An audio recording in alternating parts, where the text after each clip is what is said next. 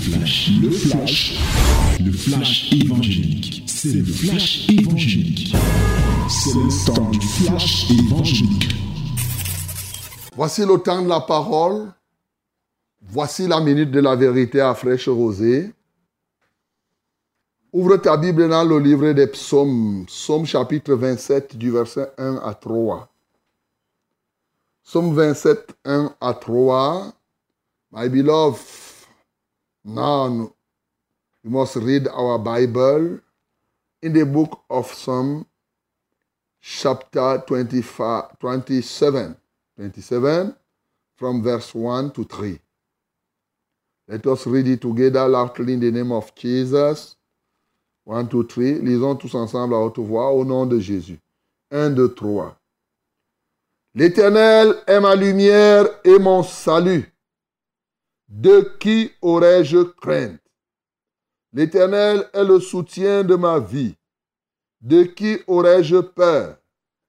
Quand des méchants s'avancent contre moi pour dévorer ma chair, ce sont mes persécuteurs et mes ennemis qui chancellent et tombent.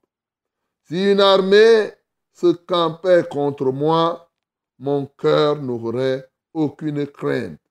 Si une guerre s'élevait contre moi, je serais malgré cela plein de confiance. Amen. Bien-aimé, cette parole te concerne ce matin et nous sommes en train de progresser. N'oublie pas le fil conducteur. Cette année 2023, tu dois progresser dans les activités que tu dois faire dans le travail de Dieu. La semaine dernière, nous avons pris le temps pour bâtir ta foi en te mettant face à ta responsabilité. Et cette semaine, nous avons engagé une activité prioritaire dans la foi, c'est l'activité prière. Et depuis lundi, donc, nous te montrons, en commençant par l'ordre que Dieu nous a donné, faites en tout temps par l'Esprit toutes sortes de prières. Nous avons commencé à t'apprendre comment tu dois progresser dans les prières d'adoration. Nous t'avons appris hier le progrès dans les requêtes. Ce matin, il est question pour toi de progresser dans les prières combatives, les prières de combat. Tu dois progresser, mon bien-aimé, dans les prières combat. Et les prières, que ce soit offensives ou que ce soit défensives. Et le texte que nous venons de lire nous dit que l'Éternel est notre lumière. Il est notre salut, c'est-à-dire celui qui nous éloigne du danger. Nous ne devons avoir crainte de personne. Il est le soutien de notre vie et, bien entendu, ce qui retient particulièrement notre attention, c'est que quand des méchants s'avancent contre moi pour dévorer ma chair, est-ce qu'un jour des méchants se sont avancés contre toi pour dévorer ta chair, pour te détruire? Je crois que parmi ceux qui m'entendent, ils sont nombreux, dont les méchants, où qu'ils se trouvent, que ce soit dans leur propre famille, que ce soit dans leur bureau, partout, il y a des méchants qui se lèvent pour dévorer votre chair. Et c'est la vérité. C'est un plan de Satan, le méchant, qui consiste souvent à faire croire à certaines personnes que Satan n'existe pas. C'est un mensonge tissé depuis Satan lui-même pour faire croire qu'il n'existe pas. Pourtant, il te fait du mal. La Bible affirme clairement que les méchants s'avancent contre toi pour dévorer ta chair. Il est là. Il dit, il s'appelle quoi? Ce sont tes persécuteurs. Et ce sont tes ennemis. La Bible dit que ce sont tes persécuteurs et tes ennemis qui chancellent et tombent. Il y a même une armée qui peut camper contre toi, mon bien-aimé l'armée de Satan. Donc, la vie que nous voyons là se passe comme ça. Il y a des moments où tu dors, tu te lèves le matin, tu ne, ce que tu faisais hier, tu ne parviens pas à faire hier, à, faire le matin. Parce qu'il est possible que l'adversaire puisse faire un tour et souffleter ton corps. Ça, je n'ai pas besoin de beaucoup parler parce que vous savez plus que moi de quoi je suis en train de parler. Mais ce sur quoi je veux parler, c'est que c'est par rapport même à la louange que nous venons de donner. Souvent, nous avons l'impression que le fait de lire la Bible et de dire, par exemple, quand des méchants s'avancent contre moi pour dévorer ma chair, ce sont mes persécuteurs et mes ennemis qui chancellent et tombent. Ça signifie qu'ils sont déjà tombés. Voilà une erreur souvent que nous faisons. Cette affirmation est vraie. Sauf que cette affirmation libère en réalité ce qu'on appelle spirituellement le droit, la légalité de la victoire. Et là, tout à l'heure, nous venons de chanter que nous ne combattons pas pour la victoire, nous combattons dans la victoire. Jésus-Christ a combattu, il a vaincu Satan au point où, si tu ne fais pas attention, tu as l'impression que quand tu croises les bras, et là tu obtiens la victoire. D'ailleurs, euh, la Bible nous dit dans Exode 14, 14, vous garderez le silence et je combattrai pour vous. Et cette manière de concevoir peut t'amener à croire que tu vas croiser les bras et là tu auras la victoire. Voilà la grave erreur à ne pas commettre. Bien-aimé, depuis les temps anciens avec Abraham, Abraham a fait une armée et a conduit son armée au combat. Il a remporté la victoire.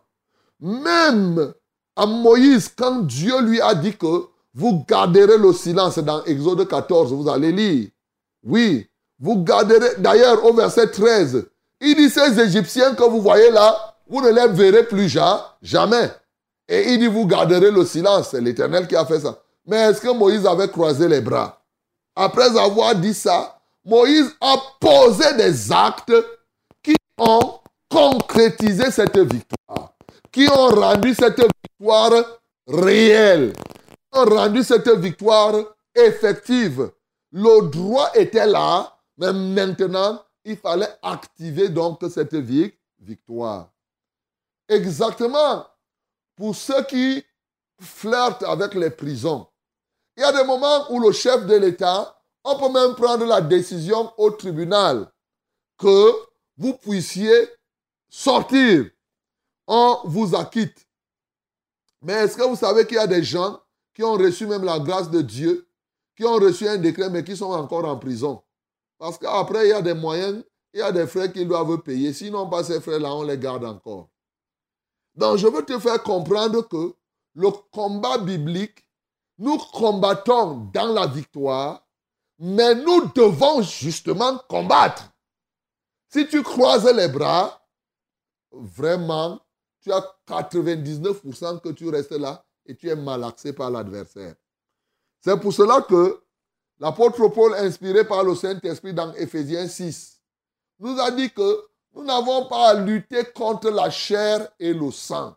Donc tu vas lire dans Éphésiens chapitre 6, pour les lecteurs de la Bible, ils connaissent ça. Bon, pour les autres, ça peut être nouveau. Mais Éphésiens chapitre 6 commence même à lire à partir du verset 10. Te demande de te revêtir, oui, des vêtements, des armes de Dieu. Et ensuite, il te dit que nous n'avons pas à combattre au verset 12 contre la chair et le sang. Nous combattons. Dans l'Ancien Testament, on combattait physiquement les individus. Dans le Nouveau Testament, nous combattons plutôt quoi? Les dominations, les autorités, les esprits méchants, les, principautés dans les lieux célestes. Voilà. Ici, c'est des esprits, c'est des éléments réels et nous devons les combattre pour avoir là, pour vivre la réalité de la victoire. Et plusieurs donc ont chuté. D'ailleurs, pendant que je positionne le combat parce que la première étape est de rappeler à quelqu'un que un enfant de Dieu est un soldat. Il doit combattre. Dans 2 Timothée chapitre 2, la Bible nous dit au verset 3 que souffre avec moi comme un bon soldat de Christ. Un vrai enfant de Dieu est un soldat de Christ. Notre Dieu, son nom, c'est l'éternel des armées. Quand quelqu'un donne sa vie à Jésus, il est enrôlé dans l'armée de Dieu. Tu es recruté, tu deviens le militaire de Dieu. Mon bien-aimé, c'est pourquoi on doit te bâtir tel que les sensations civiles disparaissent et tu dois te comporter comme un véritable soldat. Et l'apôtre Paul d'ailleurs de nous dire, il dit nous nous rendons recommandables en tant que serviteurs de Dieu. Comment? Au verset 7 de 2 Corinthiens chapitre 6, en fait, dans 2 Corinthiens chapitre 6, il nous dit, qu'est-ce qui nous rend recommandables en tant que serviteurs de Dieu? Mais au verset 7, il nous dit, nous nous rendons recommandables par quoi? Par la parole de vérité, par la puissance de Dieu, par les armes offensive et défensive de la justice. Donc, nous avons les armes offensives. Nous avons les armes défensives. Donc, des armes pour attaquer l'adversaire, des armes pour nous défendre. Tu ne peux pas être un enfant de Dieu, tu n'attaques pas, tu ne défends pas. Non, c'est pas ça. Un enfant de Dieu doit attaquer. Il y a des moments où il faut attaquer, il y a des moments où il faut défendre. C'est pourquoi il nous a donné les armes avec lesquelles nous combattons.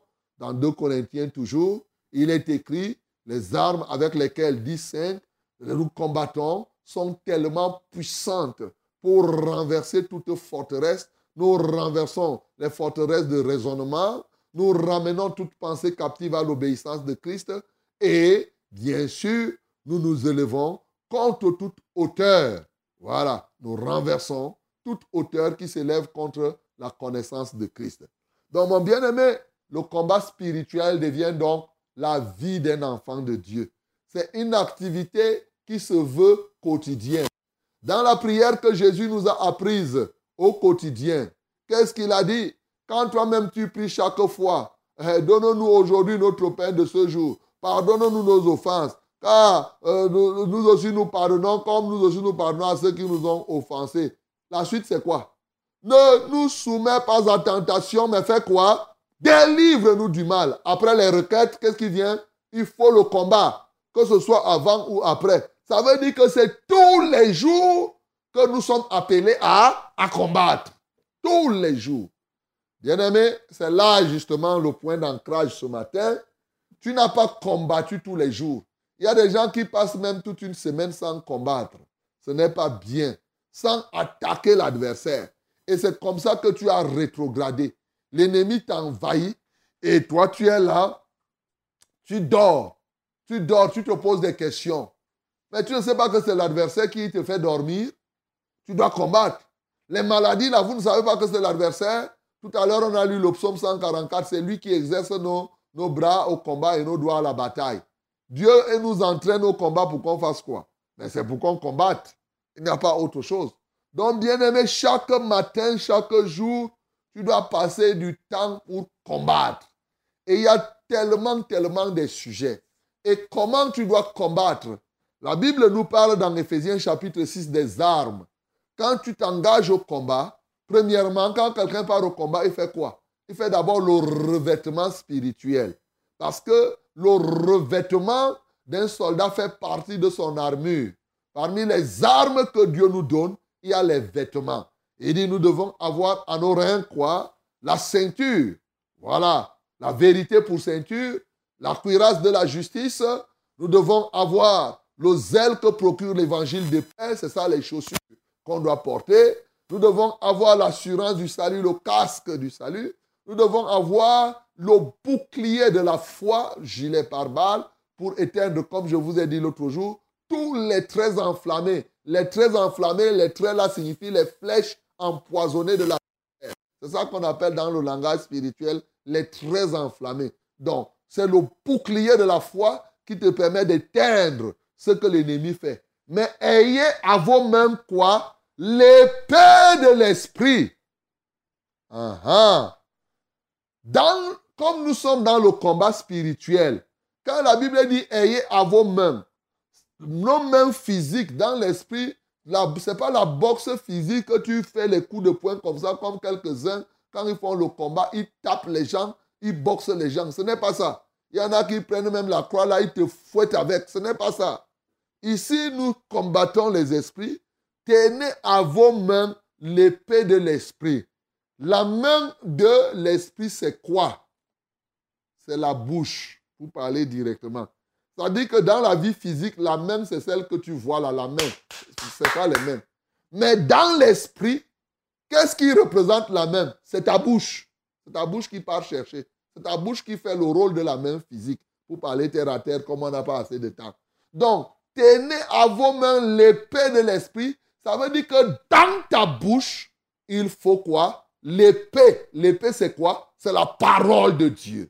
Donc, pour combattre spirituellement, il faut avoir dans ta bouche les versets bibliques. Tu cites le verset biblique et tu commandes que cela vienne en application. Ça, c'est le combat spirituel. Tu commandes.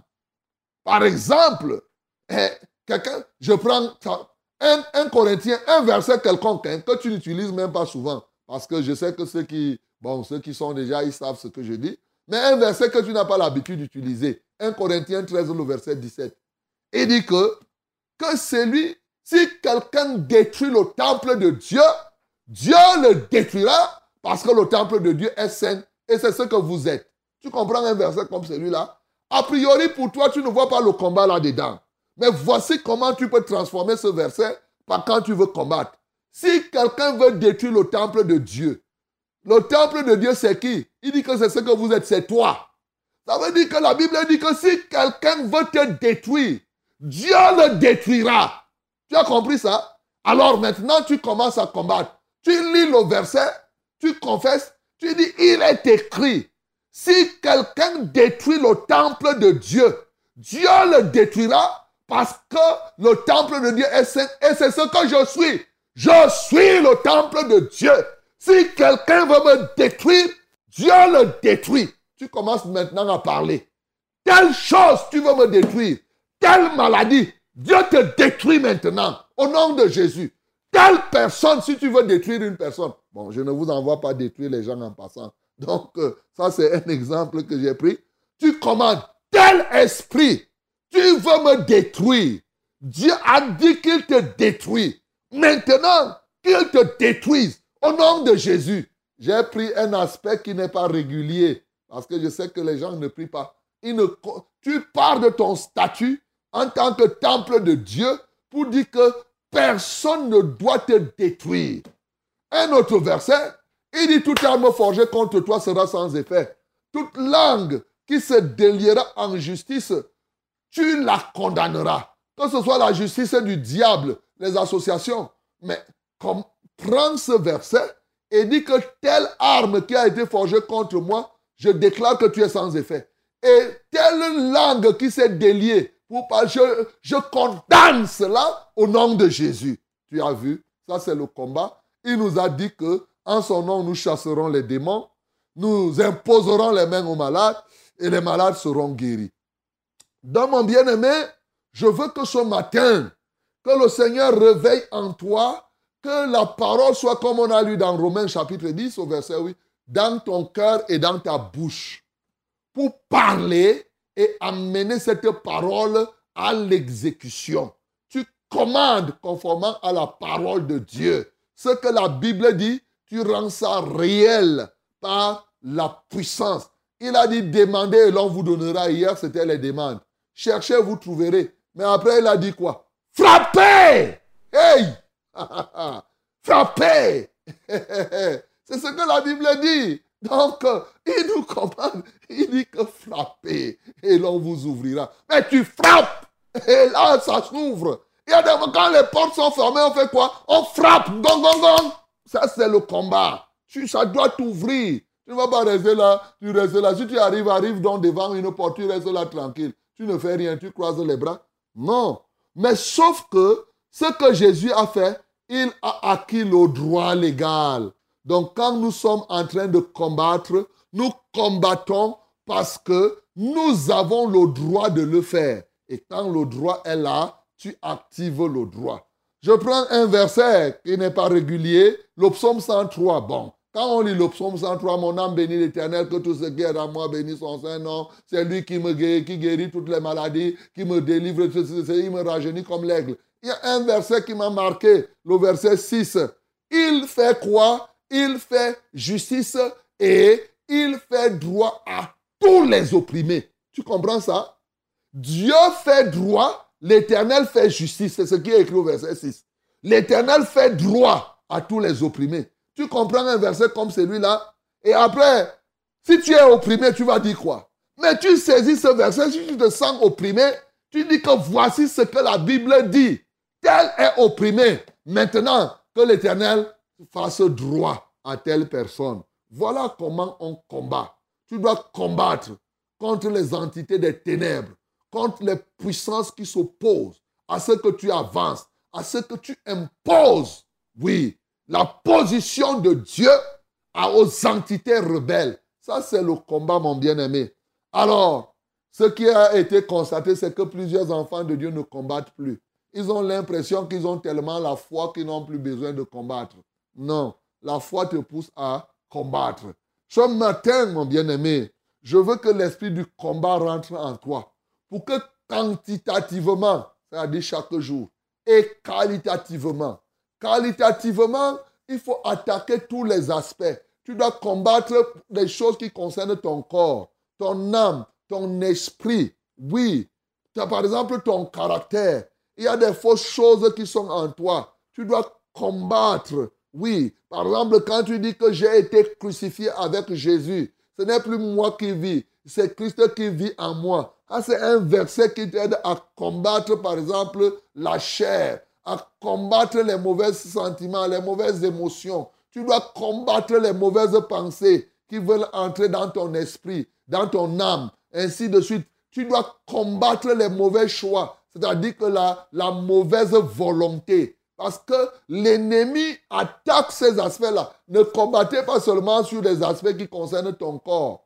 Non, il faut combattre de manière intégrale, c'est-à-dire dans, tout, dans toute la sphère du combat. Alors, c'est cette victoire que Jésus-Christ a acquise au bois de la croix pour toi. Mon bien-aimé, ce matin, que le Seigneur te remplisse totalement de l'esprit combatif au nom de Jésus-Christ. Amen. C'était le flash, le flash évangélique. C'était le flash évangélique.